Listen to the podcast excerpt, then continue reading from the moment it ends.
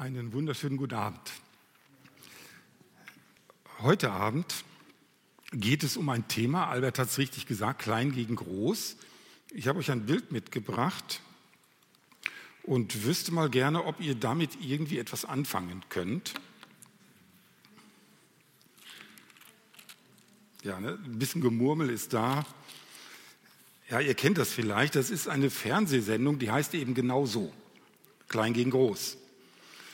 Da ist es so, dass Wettkämpfe stattfinden zwischen Kindern und Erwachsenen, deswegen klein gegen groß. Also ein kleines Kind macht irgendetwas gegen einen Erwachsenen, in der Regel gegen einen Prominenten, und dann schaut man mal, wer ist besser.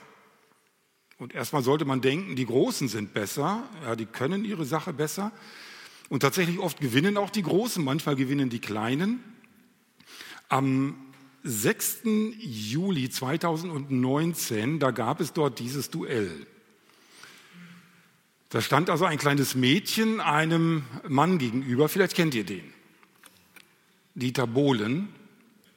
Dieter Bohlen hatte einen Wettkampf mit Cheyenne, sieben Jahre alt. Cheyenne sagte, wenn ich gegen Dieter Bohlen so einen Wettkampf mache, dann werde ich gewinnen, und zwar in folgender Disziplin. Spielt mir bitte ein Lied vor, nur die ersten paar Takte, und ich werde das besser erkennen als Dieter Bohlen. Dieter Bohlen ist Musiker, und das klingt erstmal immer noch ganz okay, aber dann sagte sie, das müssen aber alles Lieder sein, die Dieter Bohlen selbst geschrieben hat. Ja? Also das kleine Mädchen sagte, ich erkenne schneller und früher Lieder, die Dieter Bohlen selbst geschrieben hat. Da sagt man sofort, das ist ein ungleiches Duell. Das kann überhaupt nicht funktionieren. Und das ging dann auch so los. Das kleine Mädchen war ein bisschen nervös und erkannte das erste Lied auch nicht. Dieter Bohlen erkannte daraufhin sein erstes Lied sofort. Und man merkte schon, er kam auf Betriebstemperatur. Und er hatte nicht vor, an dem Abend sehr gnädig mit diesem Mädchen umzugehen. Naja, und je weiter es dann aber kam, das Mädchen wurde sicherer, und plötzlich wurden Dieter Bohlen Lieder vorgespielt, so zwei, drei Takte. Er hörte sich das an, stutzte und sagte, kenne ich nicht. Ja, bei einem Lied war das so, bei dem Lied, was danach kommt, er stutzte wieder und sagte, das ist nicht von mir. Und doch, sagte der Moderator, das ist von dir. Ja, aber das ist ein Lied, sagte dann der Moderator, ähm, ja, wo so Teile drin vorkommen. Ich bin ja kein Musiker, ihr habt genug Musiker, ihr könnt das besser beurteilen. Aber er sagte, das sind so Teile in einem Lied, die kommen ganz oft in deinen Liedern vor, sagte er. Da hast du wahrscheinlich nur Copy and Paste gemacht. Ich weiß nicht, ob man so Lieder zusammenstellen kann, es geht offensichtlich so. Also er hat es nicht erkannt, und unterm Strich kam raus, das kleine Mädchen, sieben Jahre, hat tatsächlich gewonnen. Und das hat mehr Lieder erkannt als derjenige, der sie selbst geschrieben hat. Kurios. Aber es funktioniert. Klein gegen groß, das kann an manchen Stellen funktionieren. Und dieses Prinzip ist ein geistliches Prinzip, klein gegen groß.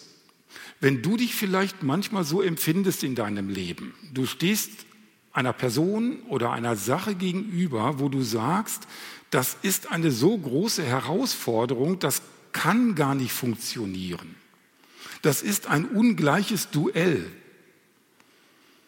Dann sagt uns die Bibel, doch, das kann funktionieren. Wenn du dich als klein empfindest und da steht eine Riesenherausforderung vor dir, doch, das kann gehen. Schauen wir uns diesen Text mal an. Es wäre schön, wenn ihr auch die Unterlagen dabei habt, wenn ihr eure Bibel dabei habt, schreibt gerne ein bisschen mit und schlagt die Stellen mit auf, die wir miteinander betrachten. Es geht heute um die Kapitel dreizehn und vierzehn im vierten Mosebuch. Und wenn ihr am Montagabend da wart, dann wisst ihr, das ist das Zentrum des vierten Mosebuches. Dort ist das Wertvolle. Vielleicht ist deshalb diese Geschichte auch so bekannt. Wenn ich euch gefragt hätte, welche Geschichte kennt ihr aus dem vierten Mosebuch, dann vermutlich das hier mit dieser Landnahme, wo Gott möchte, dass das Land eingenommen wird, das Volk sich aber dieser Landnahme verweigert. viertes Mosebuch, Kapitel dreizehn und vierzehn. Ich habe drei große Punkte heute Abend. Der erste Punkt lautet die Ausgangssituation dieser ganz zentralen Rebellion. Also diese Rebellion des Volkes ist im Mittelpunkt des Buches und deshalb gucken wir auch so genau hin. Was ist die Ausgangssituation dieser Rebellion? Ich lese mal vier Mose dreizehn, Vers eins. Und der Herr redete zu Mose und sprach, sende dir Männer aus, dass sie das Land Kanaan auskundschaften, dass ich den Söhnen Israel gebe. Je einen Mann für den Stamm seiner Väter sollt ihr aussenden, jeder ein Fürst unter ihnen. So, eine sehr bekannte Geschichte. Kundschafter sollten ausgesendet werden. Das sollte deshalb geschehen, weil Gott dem Volk das Land geben wollte. Wir sprechen oft, wenn wir diese Situation vor Augen haben, dass das Volk Israel in Kanaan einzog, dann sprechen wir oft von der Landnahme. Das ist eigentlich kein guter Ausdruck. Eigentlich geht es um eine Landgabe. Das Volk sollte sich das Land nicht nehmen, sondern Gott wollte es dem Volk geben. Beides ist natürlich richtig, je nachdem, aus welcher Perspektive man das sieht. Das Volk bekam das Land ja auch nicht einfach so in den Schoß geworfen. Nein, sie sollten in das Land hineingehen, sie sollten kämpfen. Ja, sie sollten sich das Land nehmen, aber der Prozess, der dahinter steckt, ist der, Gott gibt. Wenn Gott das Land nicht geben würde, dann würde auch das Volk Israel, so groß wie es auch sein mag, das Land nicht einnehmen können. Das würde nicht funktionieren. Gott gibt. Das wird hier schon deutlich. Gott sagt, ich gebe Israel das Land. Um welches Land geht es? Ja, die Karte ist jetzt relativ klein, ne? Ihr braucht gute Augen, um das zu sehen. Also, wir haben hier unten das Tote Meer. Hier haben wir den See Genezareth. Hier haben wir das Mittelmeer. Und hier unten in Kadesh, hier befindet sich gerade das Volk Israel. Und dann sollen sie, diese Kundschafter, sollen dann hochziehen in das Land. Das ist die Landesgrenze zum Land Kanaan. Da stehen sie gerade. Und dann sollen sie von dort, zumindest diese beiden Städte hier, werden in vier Mose noch genannt, in diesem Kapitel. Sollen sie also einmal hochziehen bis in den Norden. Das sind gut fünfhundert Kilometer. Sollten da so eine Runde drehen und dann wieder runter, dort, wo das Volk Israel lagerte, in Kadesh. Dann kann man sich gut vorstellen, dass man vierzig Tage für so eine Runde braucht. fünfhundert Kilometer hin, fünfhundert Kilometer zurück. Und dann sollten sie das Land ja auch auskundschaften.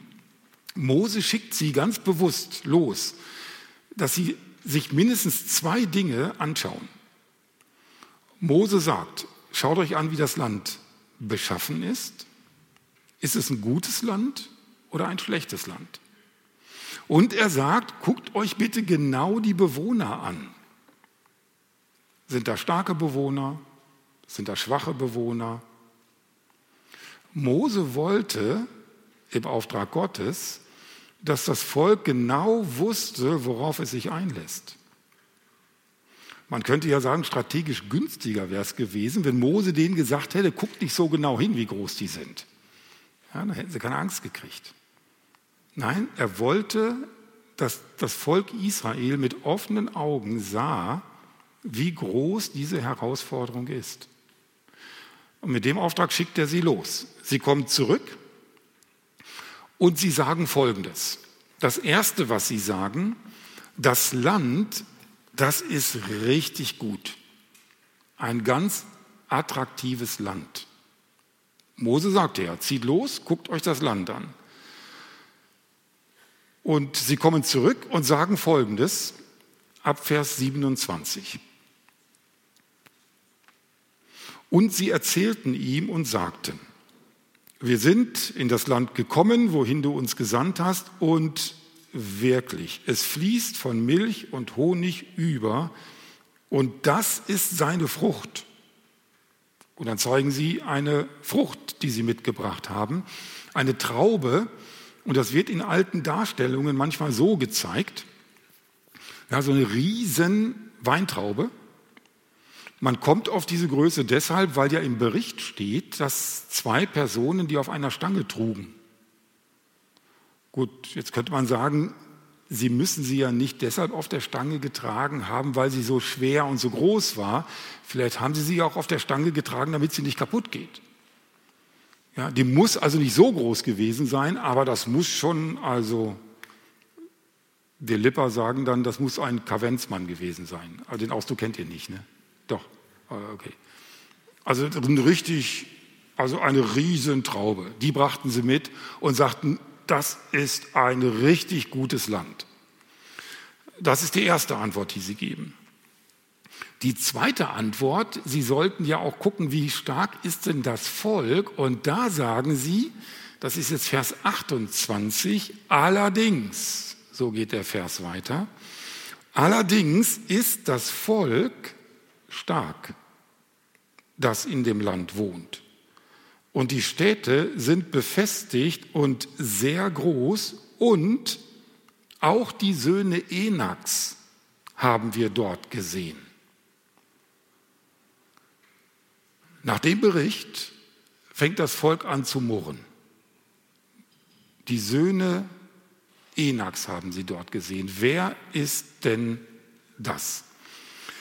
Schlagt mit mir bitte mal fünfter Mose Kapitel zwei auf. Wer waren diese Enakiter, die Söhne Enaks? fünfter Mose Kapitel zwei. In fünfter Mose wird nochmal Rückblick gehalten auf diese Geschichte. Dort ergänzt Mose noch einige Details, die uns auch helfen, den Bericht besser zu verstehen. So, fünfter Mose Kapitel zwei. Da heißt es in Vers elf, auch sie, jetzt geht es um ein anderes Volk, auch sie werden für Riesen gehalten, genau, äh, genau wie die Enakiter.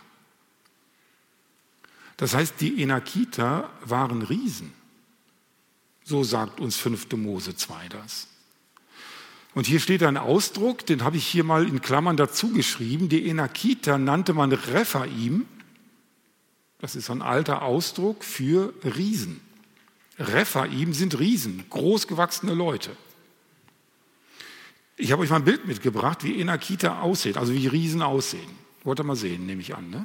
Also Riesen sehen äh, so aus. Oh, hm. Falsches Bild. Nein, Riesen sehen natürlich äh, so aus. Schaut mal, das ist äh, Robert Wardlow. Er lebte, glaube ich, in den fünfziger Jahren, ich bin mir nicht ganz sicher, fünfziger Jahre des letzten Jahrhunderts. Robert Wardlow ist der größte Mann, seitdem man solche Aufzeichnungen macht. zwei Komma zweiundsiebzig Meter.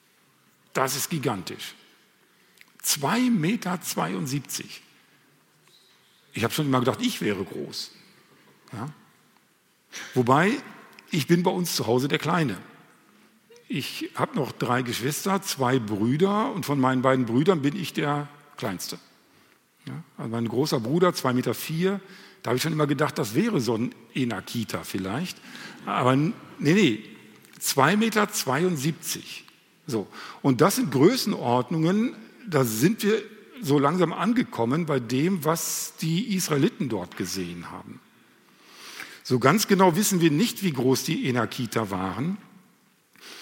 Aber diese Rephaim, diese Riesen, von denen wird noch einmal berichtet in der Bibel, und zwar im Josua-Buch, Kapitel elf. Schlag das vielleicht auch mal kurz auf.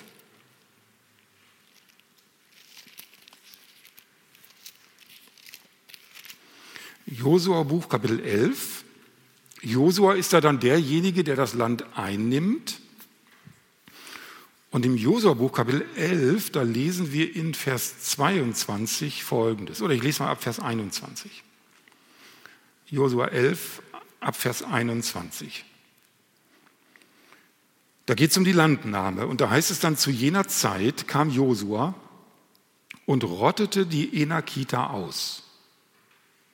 Aha, also er kämpfte gegen sie und er rottete sie aus. Weiter heißt es dann, also er rottete sie aus von dem Gebirge von Hebron, von Debir, von Anab und von dem ganzen Gebirge Juda und von dem ganzen Gebirge Israel. Mitsamt ihren Städten vollstreckte Josua an ihnen den Bann.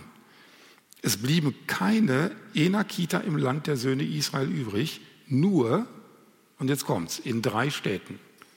In Gaza, in Gath und in Aschdod.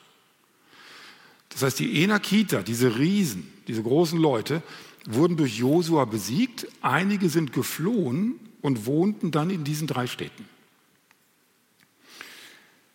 Später in der Geschichte Israels begegnet uns ein Mann, der wohnte in Gath. Habt ihr eine Idee, wen ich meine? Der Goliath, ja. Albert, hast du doch den richtigen getroffen heute Abend, ne? Mit dem Goliath. So ein bisschen geht es um ihn, aber kaum.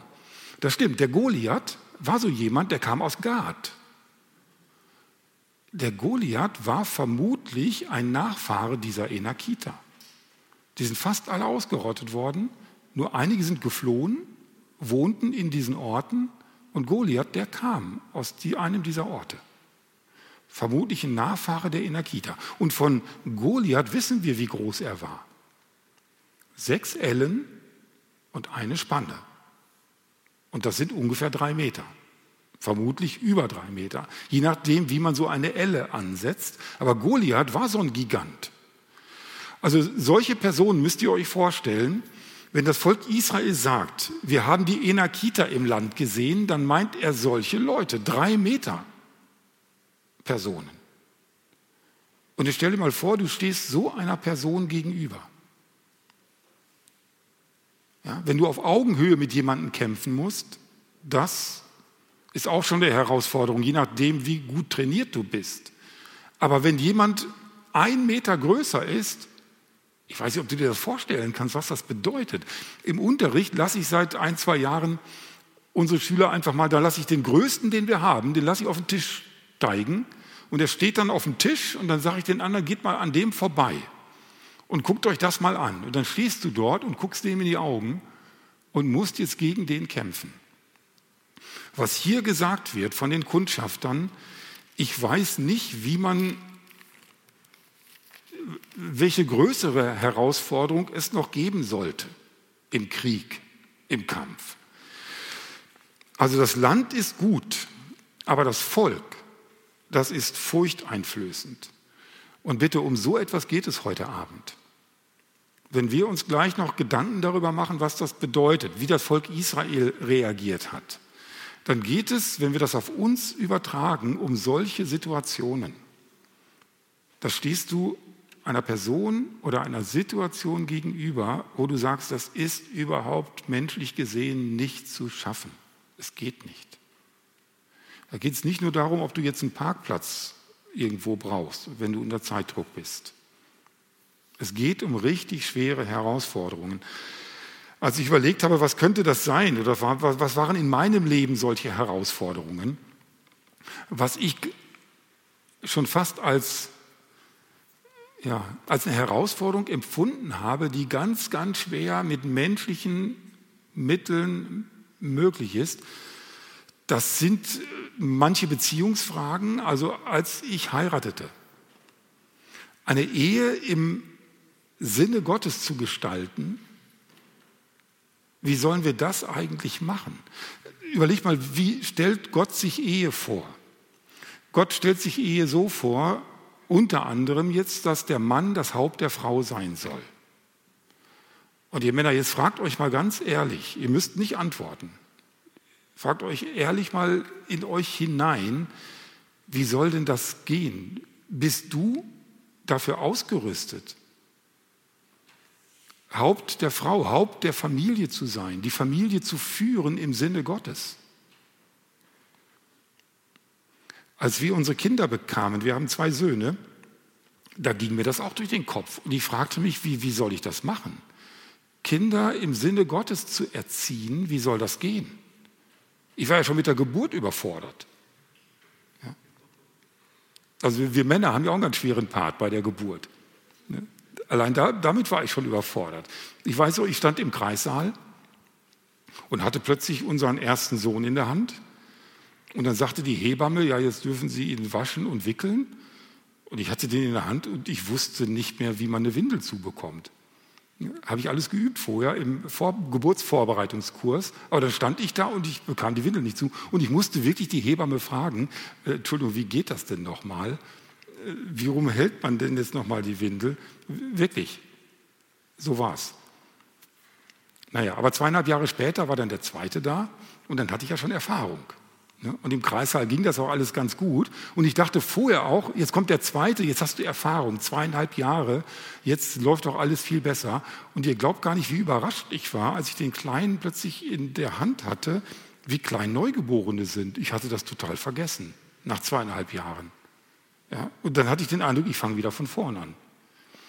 Solche Dinge, das meine ich ganz ernst, das sind Herausforderungen.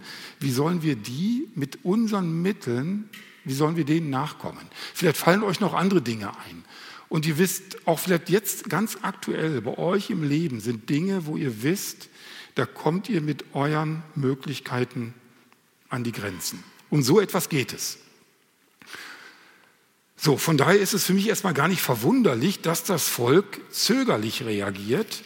Sie fangen an zu murren, lesen wir in Vers neunundzwanzig, äh, Entschuldigung, in Vers dreißig. Es heißt, und Kaleb beschwichtigte das Volk, das gegenüber Mose murrte, und sagte, lasst uns nur hinaufziehen und es in Besitz nehmen, denn wir werden es gewiss bezwingen. So, bis dahin läuft noch alles relativ normal. Aber jetzt merken wir in diesem Verlauf zwei Dinge. Erstmal, die Kundschafter kommen zu Wort und sie reden groß über die Probleme. Groß schreibe ich hier bewusst in Anführungsstriche, weil sie reden größer über die Probleme, als sie wirklich sind. Das werden wir gleich sehen. Und dann gibt es zwei Personen, zwei Kundschafter, die reden nicht groß über das Problem, sondern die reden groß über Gott. Und das ist der Unterschied. Was heißt das, dass die zehn Kundschafter groß über die Probleme reden? Nun, zunächst mal heißt es in Vers zweiunddreißig, und sie brachten unter den Söhnen Israel ein böses Gerücht über das Land auf. Also bisher haben sie alles realistisch dargestellt und sie haben nicht gelogen. Das Land ist gut und die Bewohner sind stark. Das ist alles richtig. Jetzt formulieren sie eine Lüge. Jetzt kommt ein böses Gerücht über das Land. Vielleicht merken sie, dass das Volk sich nicht richtig hinter sie stellt, sodass sie jetzt nochmal eine Schippe drauflegen. Und jetzt sagen sie Folgendes. Sie sagten, das Land, das wir durchzogen haben, um es zu erkunden, ist ein Land, das seine Bewohner frisst. Und alles Volk, das wir darin gesehen haben, sind Leute von hohem Wuchs. Auch haben wir dort die Riesen gesehen, die Söhne Enaks von den Riesen. Und wir waren in unseren Augen wie Heuschrecken, und so waren wir auch in ihren Augen. Also jetzt nehmen Sie den ersten Bericht, und der wird verzerrt. Über das Land sagen Sie plötzlich, das Land ist eigentlich gar nicht so gut. Ja, es fließt von Milch und Honig über und auch diese Traube haben wir mitgebracht. Aber in Wirklichkeit frisst das Land seine Bewohner. Wir wissen nicht genau, was das bedeutet. Ob Sie damit andeuten wollen, da ist ständig Krieg im Land. Und wenn ihr dort erstmal wohnt, ihr werdet umkommen. Oder dass Sie sagen, im Moment sieht es fruchtbar aus, aber warte erstmal bis zur nächsten Hungersnot. Auf jeden Fall sagen Sie, das Land ist nicht gut. Das, was Gott euch geben will, ist nicht gut. Guckt doch mal genau hin. Ihr denkt nur, das wäre was Gutes. In Wirklichkeit gibt Gott euch etwas Schlechtes. Und das Zweite, und das wird in den deutschen Übersetzungen nicht so deutlich, wie es hier steht. Sie sagen jetzt in Vers dreiunddreißig, dass sie dort die Riesen gesehen haben. Ich habe gerade gesagt, dass die Enakiter Riesen waren und dass sie mit einem Ausdruck bezeichnet werden, der Rephaim heißt. Rephaim sind Riesen, drei Meter Kerle. Hier steht ein anderer Ausdruck in Vers dreiunddreißig, wenn jetzt die Kundschafter sagen, wir haben dort die Riesen gesehen. Plötzlich gebrauchen sie einen Ausdruck, der ganz selten in der Bibel vorkommt. Nur hier und nur in erster Mose sechs. Nur an den beiden Stellen. Hier steht der Ausdruck Nephilim. Ich habe das auch mal in Klammern gesetzt. Der bedeutet auch Riesen. Genau wie Rephaim bedeutet Riesen. Aber kommt eben nur hier vor und in erster Mose sechs. Kennt ihr die Geschichte aus erster Mose sechs, was dort steht? Wir schauen mal kurz und ich lese uns diese Verse mal. Wer sind denn diese Riesen, von denen plötzlich diese Kundschafter sprechen? Jetzt meinen sie, sie nämlich nicht mehr nur großgewachsene Leute, sondern jetzt sagen sie, nein, nein, wir sind dort Menschen oder Personen begegnet, ja, die aus folgender Geschichte stammen. erster Mose Kapitel sechs ab Vers eins.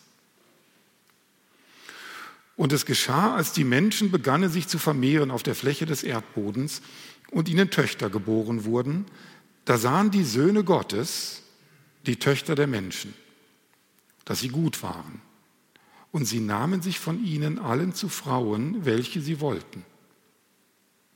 Da sprach der Herr, mein Geist soll nicht ewig im Menschen bleiben, da er ja auch Fleisch ist. Seine Tage sollen hundertzwanzig Jahre betragen. In jenen Tagen waren die Riesen auf der Erde, und das ist genau dieser Ausdruck, in jenen Tagen waren die Riesen auf der Erde und auch danach, als die Söhne Gottes zu den Töchtern der Menschen eingingen und sie ihnen Kinder gebaren. Das sind die Helden, die in der Vorzeit waren, die berühmten Männer. So, das ist eine ganz kuriose Geschichte, die wir hier lesen. Und ich bin froh, dass ich heute Abend nur eine Stunde Zeit habe, dass ich das nicht erklären muss. Ich kann es auch nicht erklären, was da passiert. Ich kann euch nur erklären, wie ich das verstehe. Hier steht drin, dass Söhne Gottes, und das sind Engel im Alten Testament, Söhne Gottes sind Engel, dass Engel mit Menschenfrauen eine Verbindung eingegangen sind und dass daraus Personen entstanden sind, die man Riesen nennt. Mehr weiß ich nicht. Aber so steht es da. Und dann stimmt es. Ich kann euch das also nicht erklären, wie das funktioniert, dass Engel auf die Erde kommen und mit Menschen eine Verbindung eingehen. Ich weiß das nicht. Es gibt manche Bibelstellen, die das so ein bisschen erläutern, glaube ich, auch im Neuen Testament. Aber das würde jetzt zu weit führen, das alles zu lesen. Ich persönlich nehme es einfach so an, wie es da steht. Aber jetzt behaupten die Kundschafter, pass mal auf, im Land sind nicht einfach nur drei Meter Soldaten, sondern da sind plötzlich Personen, die aus Engel und Menschen entstanden sind. Wie soll man gegen die denn kämpfen? Ja, man kann sich ja gar nicht vorstellen, wie das, was das überhaupt für Leute sein sollen. Das sind Helden der Vorzeit. Ja, wenn es Marvel damals schon gegeben hätte, ne? Das hätten die aufgegriffen, glaube ich. Ich weiß nicht, was das für Personen waren, aber auf jeden Fall unbesiegbar. Damit, das wollten die Kundschafter sagen. Das sind nicht nur große Herausforderungen, sondern das sind unmögliche Herausforderungen. Diese Leute konnten das gar nicht sein. Denn diese Personen, diese Riesen aus erster Mose sechs, die sind bei der Sintflut umgekommen, wenn wir den biblischen Text ernst nehmen. Es haben ja nur Noah und seine Familie überlebt. Das heißt, diese Riesen aus erster Mose sechs, die gibt es nicht mehr. Und dass später noch einmal sowas passiert wäre, dass Engel auf die Erde gekommen sind und mit Menschen Verbindungen eingegangen sind, davon lesen wir nichts in der Bibel, gar nichts. Das ist wohl nie wieder passiert nach der Sintflut. Deshalb, die können das gar nicht sein, aber plötzlich meinen wohl die Kundschafter, jetzt müssen wir unsere Haut retten, jetzt müssen wir das so, so schlimm wie möglich darstellen und sie fangen an zu lügen. Über das Land und über die Personen. damit, mit dem, was sie hier tun, dass sie Dinge berichten, die nicht stimmen, dass sie damit auch dem Volk suggerieren, ihr könnt das Land gar nicht einnehmen. Ja. Damit stellen sie Gott auf die Probe. Ich werde heute Abend nicht auf alle Dinge eingehen, die in dieser bekannten Geschichte drin sind, aber vielleicht auf so ein paar Dinge, die man ganz schnell überliest. Schaut doch mal in vierter Mose, Kapitel vierzehn. Da sagt Gott nämlich genau das. Er sagt, mit dem, was ihr jetzt hier tut, damit habt ihr mich auf die Probe gestellt, nicht zum ersten Mal, zum wiederholten Male, zum zehnten Mal macht ihr das jetzt schon, dass ihr mich auf die Probe stellt. Davon lesen wir in Vers zweiundzwanzig, Kapitel vierzehn. Da sagt Gott, alle die Männer, die meine Herrlichkeit und meine Zeichen gesehen haben, die ich in Ägypten und in der Wüste getan habe und mich nun zehnmal auf die Probe gestellt und nicht gehört haben auf meine Stimme, werden das Land nicht sehen, das ich ihren Vätern zugeschworen habe. Also Gott sagt, jetzt ist das Maß voll. Ihr habt mich so oft auf die Probe gestellt, jetzt auch wieder, und jetzt ist das Maß voll. Weil diese Folge so dramatisch ist, müssen wir uns fragen, was bedeutet das denn, Gott auf die Probe stellen? Was heißt Gott auf die Probe stellen? Schlagt mit mir bitte mal zweiter Mose,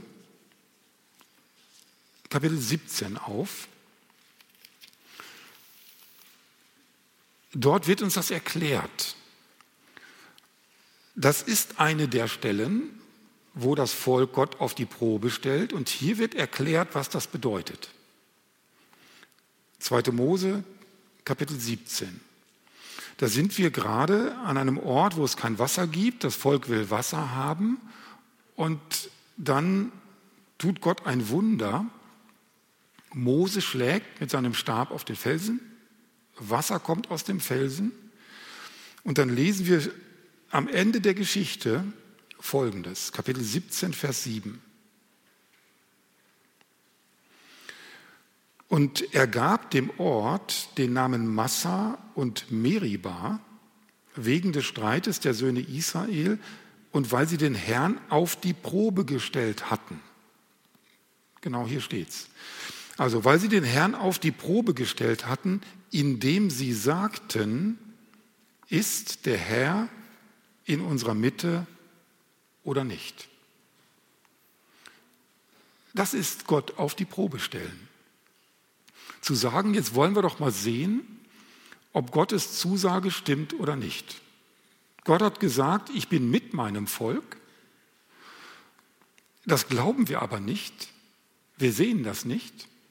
Und jetzt treten wir doch mal mit Gott in einen Wettstreit. Und jetzt wollen wir doch mal schauen, steht Gott zu seiner Zusage oder nicht? Ist er in unserer Mitte oder nicht? Daran hängt alles.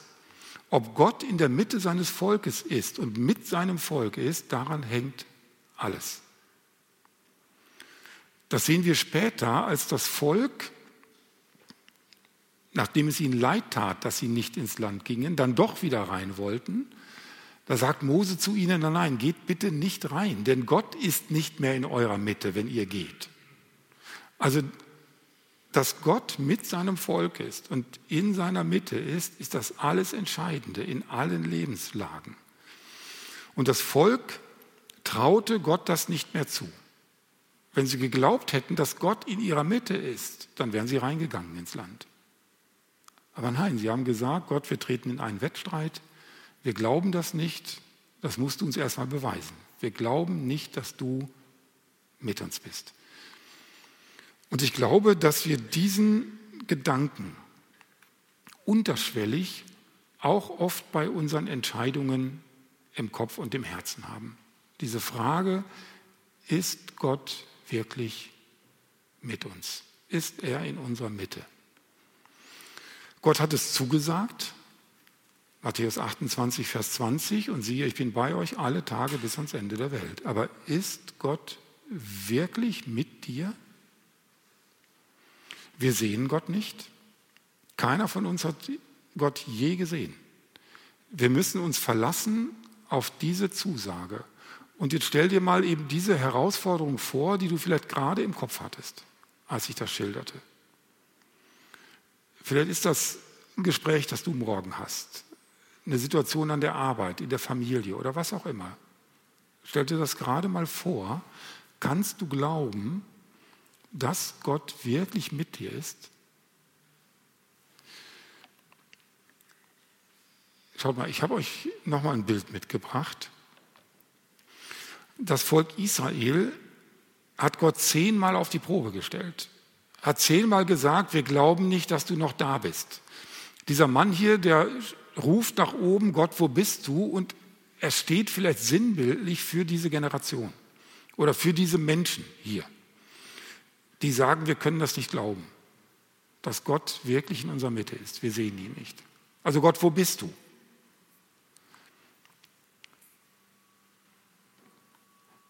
Gerade im Leid geht uns diese Frage ganz oft durch den Kopf und durchs Herz. Gott, wo bist du? Wie kannst du das zulassen? Hast du mich verlassen? In den Psalmen wird das so oft beschrieben. Gott, wo bist du? Warum kümmerst du dich nicht? Ich sehe dich nicht, ich spüre dich nicht. Wo bist du?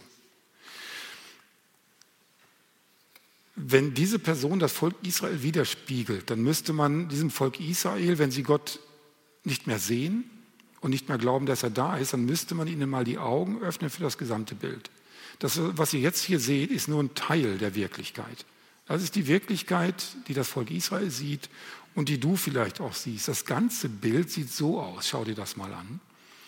Das ganze Bild sieht so aus. Das heißt, das Volk Israel, jetzt im Bild gesprochen, kann nicht glauben, dass Gott da ist. Und das werfen sie Gott auch noch vor. Ja, du bist nicht in unserer Mitte.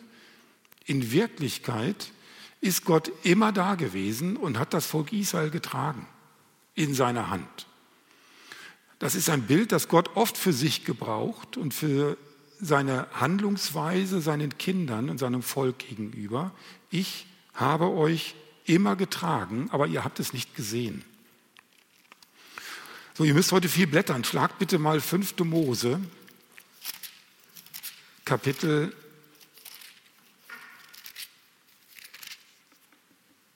eins auf. Das ist genau dieses Kapitel, wo Mose die Geschichte nochmal erzählt, aus einer anderen Perspektive. Und schaut mal, was Mose hier sagt. Oder Gott durch Mose. Ich lese mal ab Vers dreißig. Der Herr, euer Gott, der vor euch herzieht, er wird für euch kämpfen, nach allem, was er in Ägypten vor euren Augen für euch getan hat. Und in der Wüste, wo du gesehen hast, dass der Herr, dein Gott, dich getragen hat, wie ein Mann seinen Sohn trägt, auf dem ganzen Weg, den ihr gezogen seid, bis ihr an diesen Ort kamt. Und damit meint er diesen Ort Kadesh, wo sie jetzt sind. Mose sagt, ihr habt doch schon so oft erfahren, dass Gott euch getragen hat. Warum zweifelt ihr denn schon wieder? Wir Menschen, wir sind vergesslich. Gott hat uns getragen. Im Jesaja-Buch sagt Gott das. Von Kindesbeinen an bis zum grauen Haar werde ich euch tragen.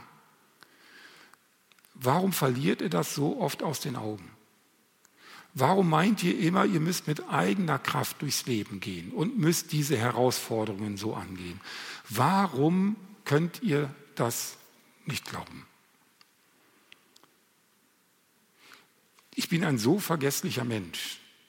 So oft hat der Herr mich getragen und hat geholfen. Und wenn ich vor der nächsten Schwierigkeit stehe, ist das alles wieder weg.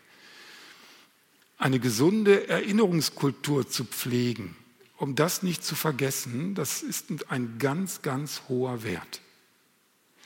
Ich weiß nicht, wie du das machst in deinem Leben, wie du die guten Taten Gottes nicht vergisst. Meine Frau schreibt Tagebuch. Schon seit Jahren, dicke Bücher hat sie da. Schreibt regelmäßig Dinge auf. Und wenn sie mal ins Zweifeln kommt, dann kann sie diese Dinge nehmen, kann nachlesen und liest von der Treue Gottes. Weil wir Menschen, wir sind so vergesslich. Ich schreibe mir nicht so viele Dinge auf. Ich hänge mir die an die Wand. Habe ich euch auch von dem Geldschein schon erzählt, der bei mir an der Wand hängt. Bei mir hängt noch was an der Wand. Bei mir hängt auch ein Scheck an der Wand. Aber diesmal ein echter Scheck. In einer Zeit, wo es uns finanziell mal nicht gut ging, da kam plötzlich ein Scheck. Und tatsächlich, ich glaube, dass Gott hier eingegriffen hat und dass er uns geholfen hat. Und das hatte mich damals so berührt, dass ich gesagt habe, so den Scheck, den löse ich jetzt nicht ein, den hänge ich mir an die Wand. Den hänge ich mir an die Wand als Erinnerung dafür, dass Gott sorgt.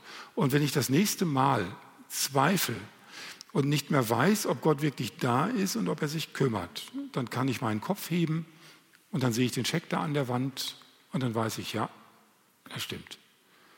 Gott hat mich getragen. Warum sollte er es denn jetzt nicht auch tun? Pflegt irgendwie eine Erinnerungskultur, dass ihr die guten Taten Gottes nicht vergesst. Sonst fangt ihr an, irgendwann Gott auf die Probe zu stellen und zu sagen, ich glaube nicht mehr, dass du da bist. Du musst mir das beweisen. So wie es das Volk hier tat. Der zweite Ausdruck, der noch gebraucht wird von Gott, das ist ein ganz dramatischer Ausdruck, dass Gott sagt, ihr habt mich verachtet. In Vers dreiundzwanzig sagt er das dann. In Vers zweiundzwanzig sprach er davon, dass das Volk ihn auf die Probe gestellt hat. In Vers dreiundzwanzig sagt er dann, das bedeutet quasi, dass ihr mich verachtet habt, gering geachtet habt, meine Größe nicht mehr vor Augen gehabt habt. Ihr habt mich vermutlich für eine Person gehalten, der ihr auf Augenhöhe begegnet. Die Heiligkeit Gottes ist ihnen abhanden gekommen. Ja, das kann man zu den zehn Kundschaftern sagen. Sie redeten groß über die Probleme und sie dachten nicht mehr groß über Gott. Und sie redeten nicht groß über Gott. Sie verachteten Gott. Die zwei Kundschafter, die taten das ganz anders. Die zwei Kundschafter redeten groß über Gott, und hier schreibe ich das auch mal in Anführungsstriche, weil man gar nicht groß genug über Gott reden kann. Die zwei Kundschafter, die drückten einfach ihren Glauben aus, in Kapitel vierzehn, Vers acht, und sagt, doch, Gott wird uns das Land geben. Sie beschäftigen sich überhaupt nicht mit den Riesen. Und sie sagen, wenn Gott gesagt hat, ich gebe euch das, dann gibt er uns das. Vers acht. Wenn der Herr Gefallen an uns hat, so wird er uns in dieses Land bringen und es uns geben. Fertig. Wenn Gott das sagt, dann gilt das. Und dann dürfen wir uns darauf verlassen. Das ist die Haltung der zwei Kundschafter. Und sie benutzen hier einen Ausdruck, das ist für mich einer der schönsten Ausdrücke im Alten Testament. Sie sagen in Vers neun, nur empört euch nicht gegen den Herrn und fürchtet doch nicht das Volk des Landes, denn unser Brot werden sie sein, ihr Schutz ist von ihnen gewichen, und jetzt kommt es, und der Herr ist mit uns. Das ist einer der schönsten Ausdrücke im Alten Testament. Der Herr ist mit uns. Dieser Ausdruck begegnet ganz vielen Personen bei ihrer Berufungsgeschichte. Dem Mose begegnet dieser Ausdruck. Gott beruft ihn, zweite Mose drei, und sagt, führe mein Volk aus Ägypten. Mose sagt, ich kann das nicht. Und dann sagt Gott, ich bin mit dir. Dieser Ausdruck begegnet dem Jeremia.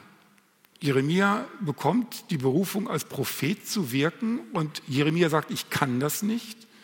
Und dann sagt Gott, ich bin mit dir. Immer dort taucht dieser Ausdruck auf.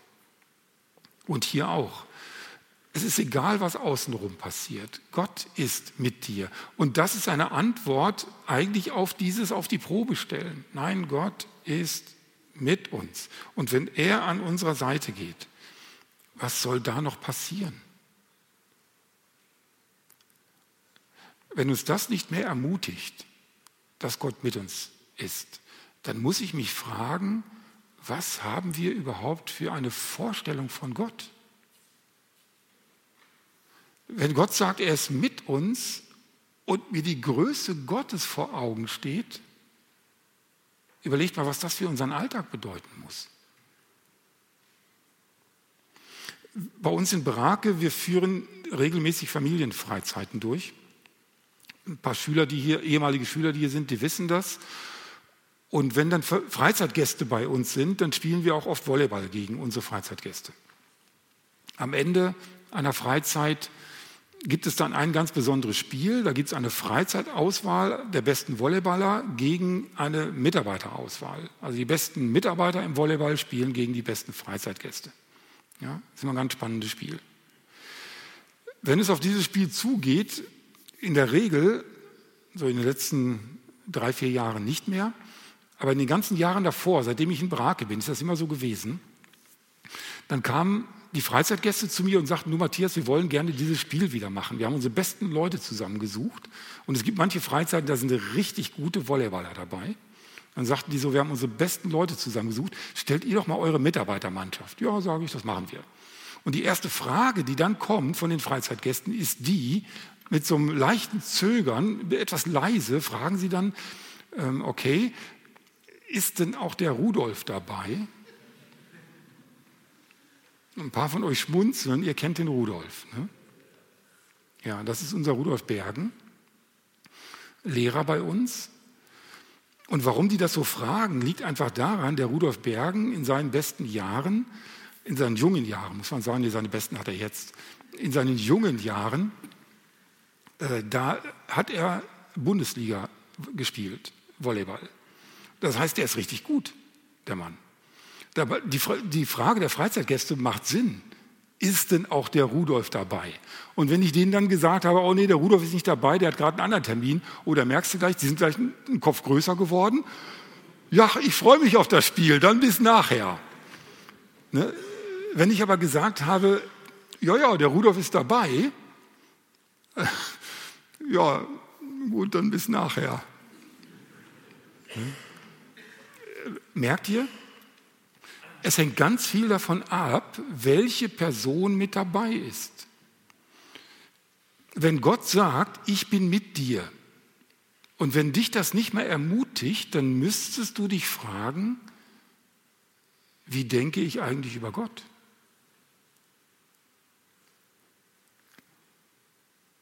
Ich habe eine sehr hohe Meinung von Rudolf, von seinen Volleyballkünsten. Und wenn er mit mir ist, dann wird da nichts schiefgehen. Wie viel mehr müsste mich das ermutigen, wenn Gott sagt, Matthias, ich bin mit dir. Das ist einer der schönsten Sätze, die wir im Alten Testament haben. Der Herr ist mit uns. Und das wird auch gleich, wenn ich zum Schluss komme, vorher habe ich noch einen Gedanken, der uns ein bisschen beschäftigen muss. Wenn ich gleich zum Schluss komme, werde ich darauf nochmal hinweisen. Wenn du das heute Abend mitnimmst und diesen Raum verlässt mit dem Bewusstsein, der allmächtige Gott ist mit dir, dann hat sich dieser Abend gelohnt. Bevor ich das nochmal betone, möchte ich auf diesen dritten Punkt noch kurz eingehen. Denn das ist etwas, das uns manchmal etwas Mühe macht und Verständnisprobleme bereitet, wenn wir diese Geschichte hier lesen. Das ist, die Ausgang, äh, das ist der Ausgang dieser zentralen Rebellion. Das Volk möchte nicht ins Land, Gott will das Volk strafen. Mose betet für das Volk und Mose sagt, Herr, vergib doch diesem Volk. Und das Gute ist, wir lesen in Vers zwanzig, dass Gott sagt, und der Herr sprach, ich habe vergeben nach deinem Wort.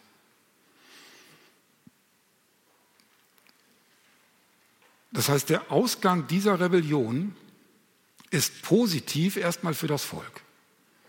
Das Volk hat gesündigt, ja.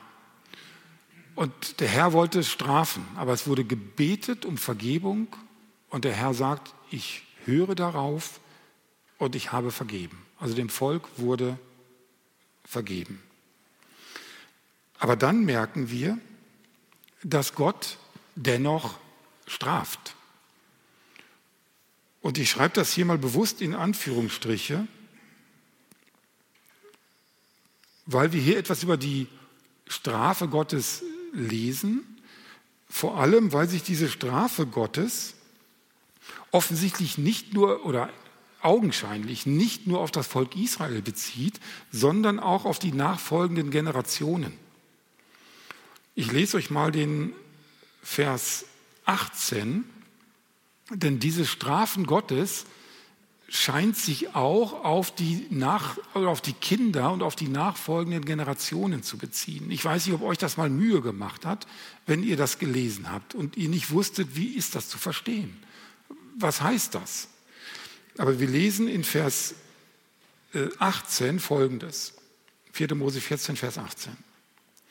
Der Herr ist langsam zum Zorn und groß an Gnade, der Schuld- und Treuebruch vergibt, aber keineswegs ungestraft lässt, der die Schuld der Väter heimsucht an den Kindern, an der dritten und vierten Generation. Das ist nicht leicht zu verstehen. Was meint Gott damit? Wenn er sagt, ich bin groß an Gnade, ja, ich vergebe Schuld, aber ich lasse sie nicht ungestraft. Ich suche sie sogar heim an den Kindern, an der dritten und an der vierten Generation. Straft Gott Kinder und Enkel und Urenkel für die Sünden der Väter? Da kann man ganz deutlich von der Bibel her sagen, nein. Gott straft nicht die Kinder und die Enkelkinder und die Urenkelkinder für die Sünden der Väter. Schlagt mit mir bitte mal auf fünften. Mose, oder nee, wir nehmen erstmal Hesekiel, ja doch fünften. Mose vierundzwanzig, damit beginnen wir. fünften. Mose vierundzwanzig.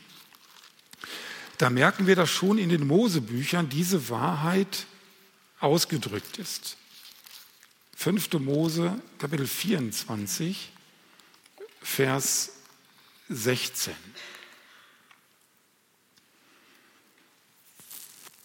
Da heißt es, nicht sollen Väter um der Söhne willen getötet werden und Söhne sollen nicht um der Väter willen getötet werden, sie sollen jeder für seine eigene Sünde getötet werden.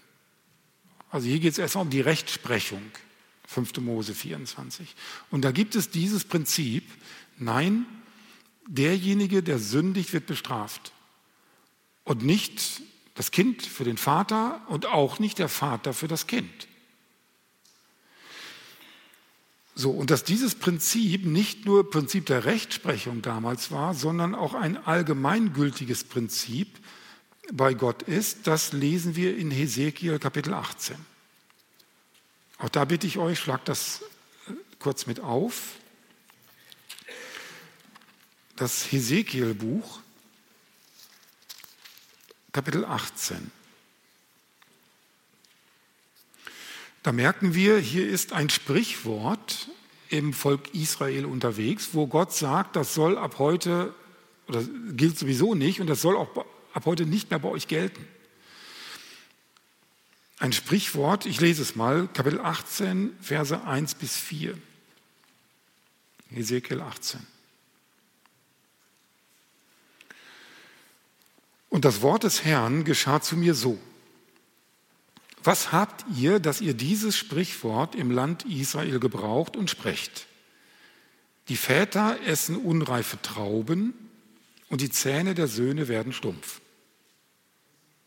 So wahr ich lebe, spricht der Herr, Herr, wenn ihr diesen Spruch in Israel noch gebraucht, siehe, alle Seelen gehören mir, wie die Seele des Vaters, so auch die Seele des Sohnes. Sie gehören mir. Die Seele, die sündigt, sie allein soll sterben. Und dann wird das ausgeführt in den nächsten Versen, dann werden so Fälle dargestellt, was ist denn, wenn da ein schuldiger Vater ist, ein unschuldiger Sohn, und dann werden diese Fälle so äh, nach und nach mal aufgelistet, und dann heißt es immer, nein, immer nur die Person, die sündigt, die wird von Gott gerichtet, gestraft. Und nicht der Sohn für den Vater und nicht der Vater für den Sohn. Das ist für mich ganz deutlich in der Bibel. Deutlicher geht es gar nicht mehr, ne, wie das, was Gott hier sagt. Von daher muss man sich fragen, wie ist denn dann das gemeint, dass Gott das heimsucht an den Kindern in der dritten und vierten Generation. Ich muss euch gestehen, ich bin nicht ganz sicher. Ich glaube, ich habe einen Gedanken, bei dem ich glaube, er passt gut zum gesamtbiblischen Zeugnis.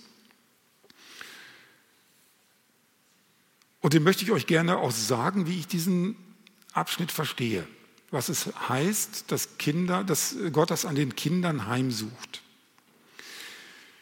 Dieser Begriff, der hier für Heimsuchen benutzt wird, der klingt bei uns in der deutschen Sprache wirklich nach Gericht und Strafe. Heimsuchen wird ja praktisch nur negativ bei uns gebraucht.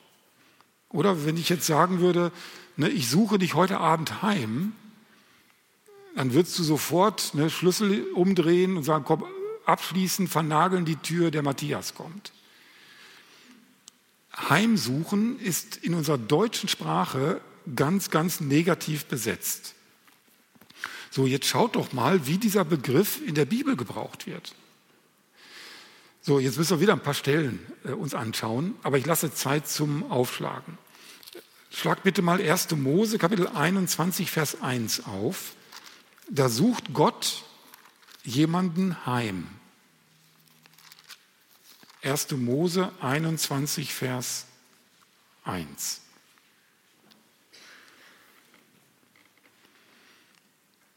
Da heißt es, und der Herr suchte Sarah heim, wie er gesagt hatte, und der Herr tat an Sarah, wie er geredet hatte, und Sarah wurde schwanger. Das heißt, das Wort heimsuchen bedeutet hier, Gott hat vorher etwas gesagt, jetzt ist lange Zeit vergangen und jetzt lässt Gott es kommen. Jetzt erfüllt er sein Wort. Heimsuchen bedeutet, man könnte auch mit besuchen übersetzen, wird auch in vielen Bibeln gemacht. Heimsuchen heißt, ich habe etwas versprochen, bin lange Zeit nicht gekommen, jetzt komme ich. Und jetzt erfülle ich das, was ich gesagt habe. Das heißt heimsuchen. Und das wird hier ganz im positiven Sinne gebraucht. So, bitte mal weiterschlagen. ersten. Mose fünfzig. ersten. Mosebuch, Kapitel fünfzig.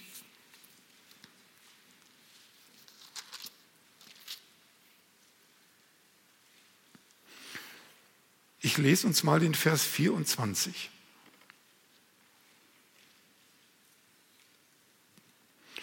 Da sagt Josef Folgendes, ersten. Mose fünfzig, Vers vierundzwanzig. Und Josef sagte zu seinen Brüdern, ich sterbe nun, Gott aber wird euch heimsuchen, wieder genau das gleiche Wort, und euch aus diesem Land hinaufführen in das Land, das er Abraham, Isaak und Jakob geschworen hat.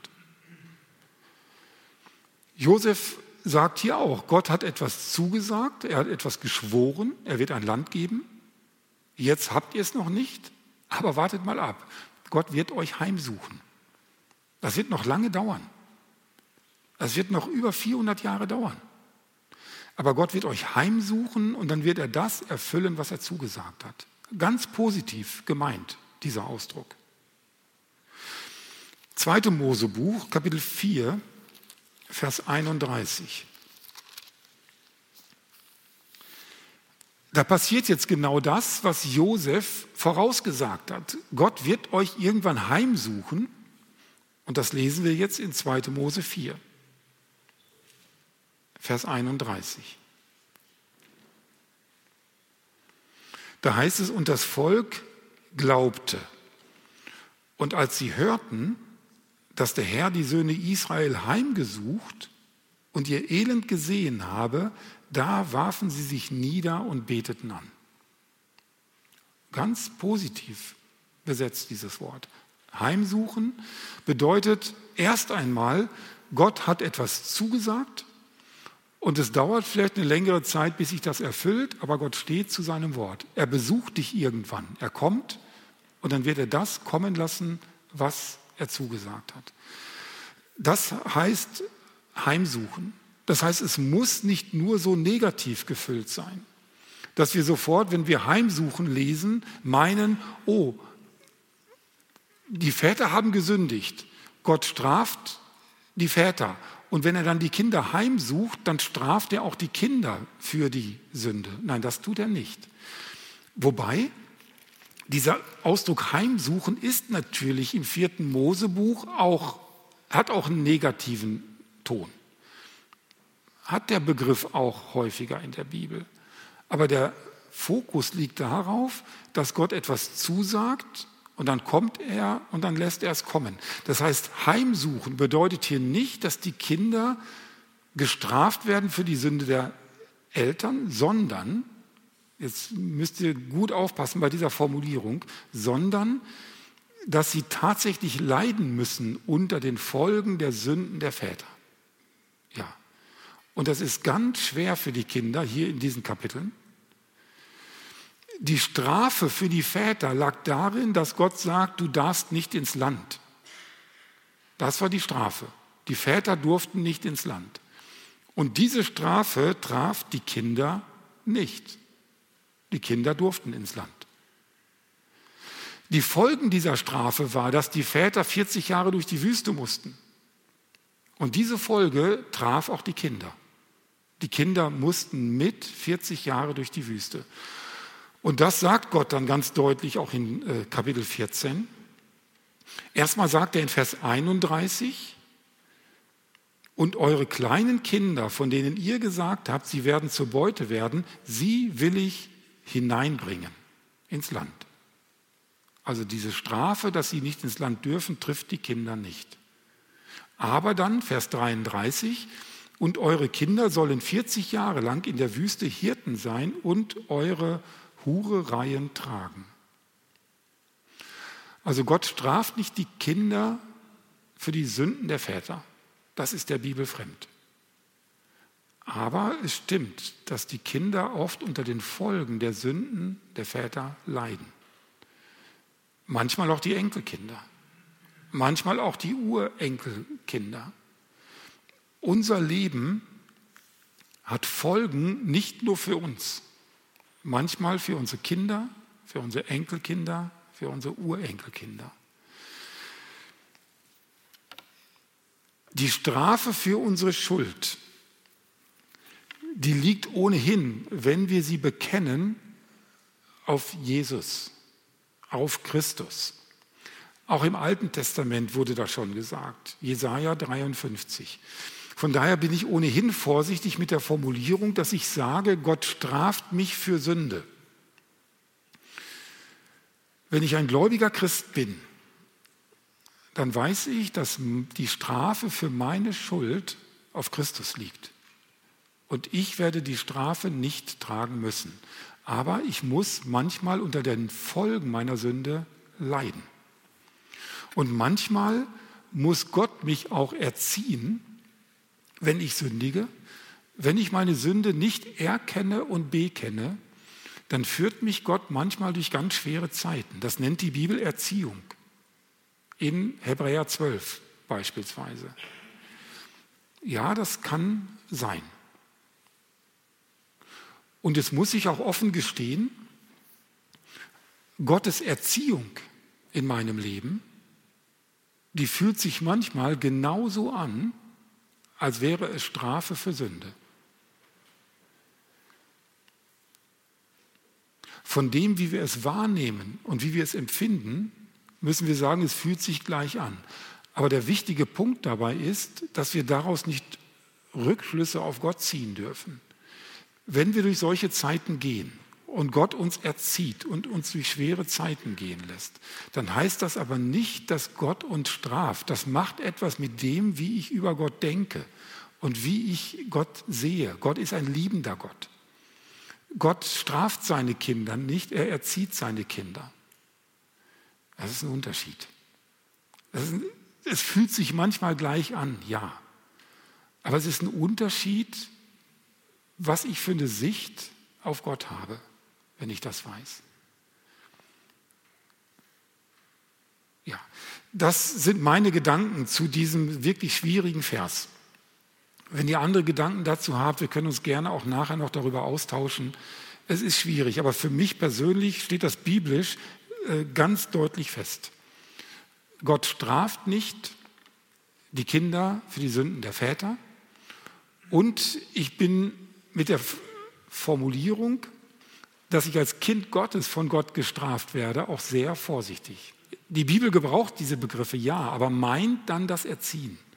Gott erzieht seine Kinder. Die Strafe für die Schuld, die liegt auf Christus. So, letzter Gedanke. Und damit bin ich dann wieder bei dem, was ich dann abschließend auch noch sagen möchte und nochmal auf die Größe Gottes hinweisen möchte, der da mit uns ist. Der letzte Gedanke, der nach dieser Geschichte im Raum steht, ist der hier: Gott ist treu. Und jetzt denkt mal bitte zurück an Sonntagvormittag. Ähm, Als Paulus geschrieben hat, wenn wir uns ein Beispiel nehmen an der Wüstengeneration, dann steht über allem die Treue Gottes. Wenn wir fallen, bitteschön, Gott ist treu. Und das wird hier unterschwellig auch deutlich, und zwar in dem, wie Kapitel fünfzehn weitergeht. Da lesen wir auch ganz schnell drüber hinweg. In Kapitel dreizehn und vierzehn gab es diese Rebellion. Das Volk wollte nicht ins Land. Gott richtet das Volk. Das Volk bittet um Vergebung. Gott vergibt. Und jetzt muss das Volk vierzig Jahre durch die Wüste. Und was ist jetzt das Erste, was Gott sagt nach dieser ganzen Geschichte in Kapitel fünfzehn, die Verse eins und zwei? Folgendes.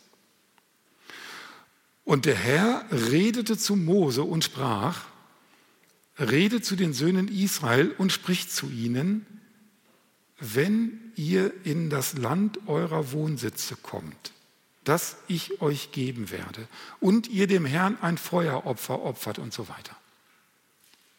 Merkt ihr was? Die Rebellion ist gerade vorbei. Vor dem Volk liegen vierzig Jahre Wüstenwanderung. Und Gott sagt, jetzt richtet euren Blick doch bitte mal auf die Zeit danach. Wenn ihr in das Land kommt, das wird erst in vierzig Jahren sein, aber es wird sein. Und das betrifft gar nicht mal die, die Alten.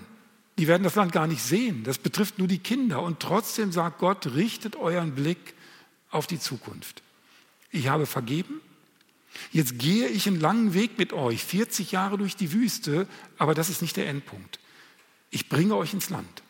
Ihr kommt irgendwann dort an. Und wenn ihr da seid, dann denkt bitte daran: Heiligt mich, opfert mir, gehorcht mir, geht mit mir gemeinsam durchs Leben. Also Gott ist treu.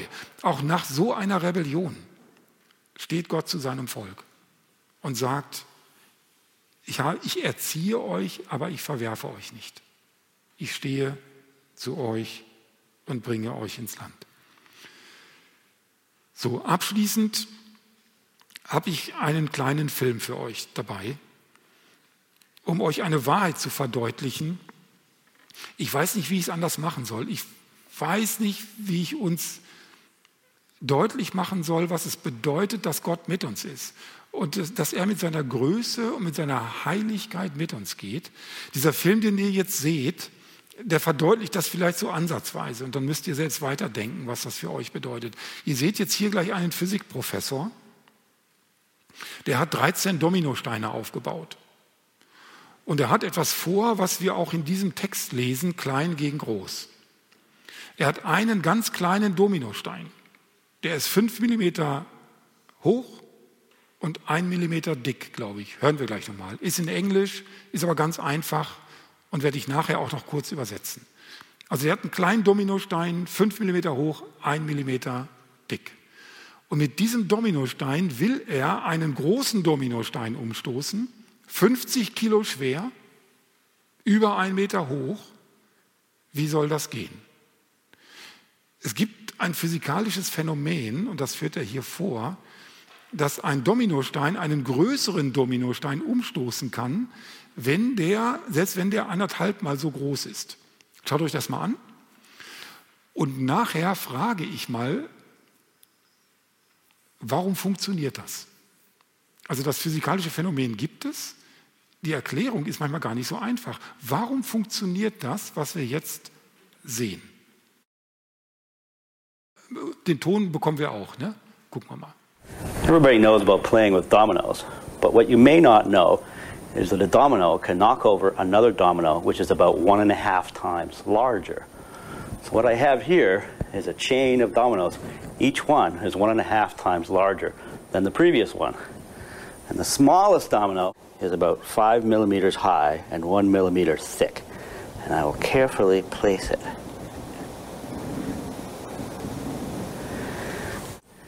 And there are thirteen dominoes. And the largest domino, it weighs about one hundred pounds and is more than a meter tall.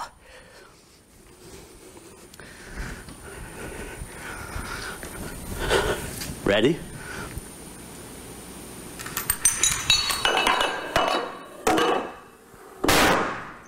Boom.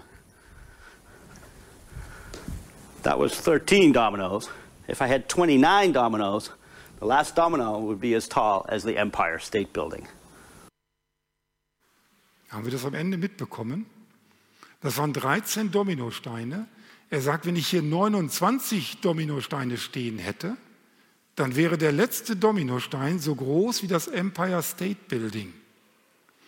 Und dann könnte ein kleiner Dominostein, fünf Millimeter hoch, ein Millimeter dick, könnte das Empire State Building umstoßen. Warum funktioniert das?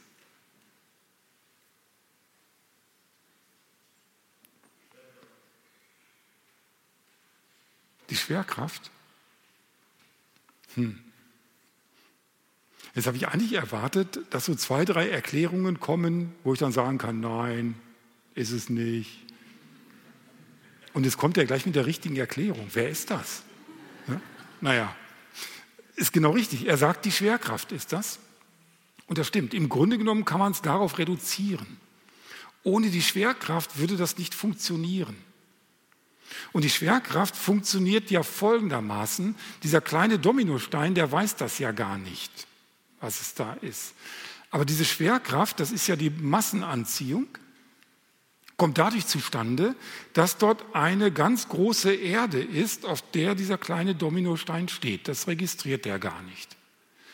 Aber da ist so eine große Erde, dieser kleine Dominostein wiegt vielleicht mal ein, zwei Gramm, ich weiß es nicht, ein oder zwei Gramm. Und da ist aber noch so eine ganz große Erde, die wiegt fünftausend Trilliarden Tonnen, wiegt unsere Erde.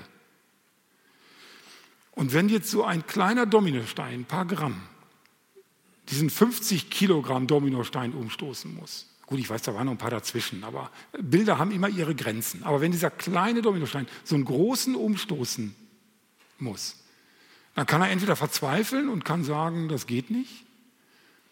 Er kann aber auch sagen, ja, aber da ist doch diese große Erde mit mir. Ja, diese große Erde ist da, diese fünftausend Trilliarden Tonnen. Das kann sich so ein paar Gramm Dominostein, das kann der sich nicht vorstellen, was das bedeutet. Und dann funktioniert das, dann kann er sowas machen. Und dann läuft Klein gegen Groß, dann geht das. Das ist nur ein ganz, ganz einfaches Bild für das, was Gott zugesagt hat. Gott sagt, ich bin mit dir. Und Gott ist um Dimensionen größer als das, was wir hier jetzt gerade gesehen haben, mit dem Dominostein und der Erde. Man kann das in Worten nicht ausdrücken. Ich möchte dich gerne mit diesem Gedanken auch nach Hause entlassen. Denk doch mal über die Größe Gottes nach. Wenn du in den nächsten Tagen deine Bibel aufschlägst,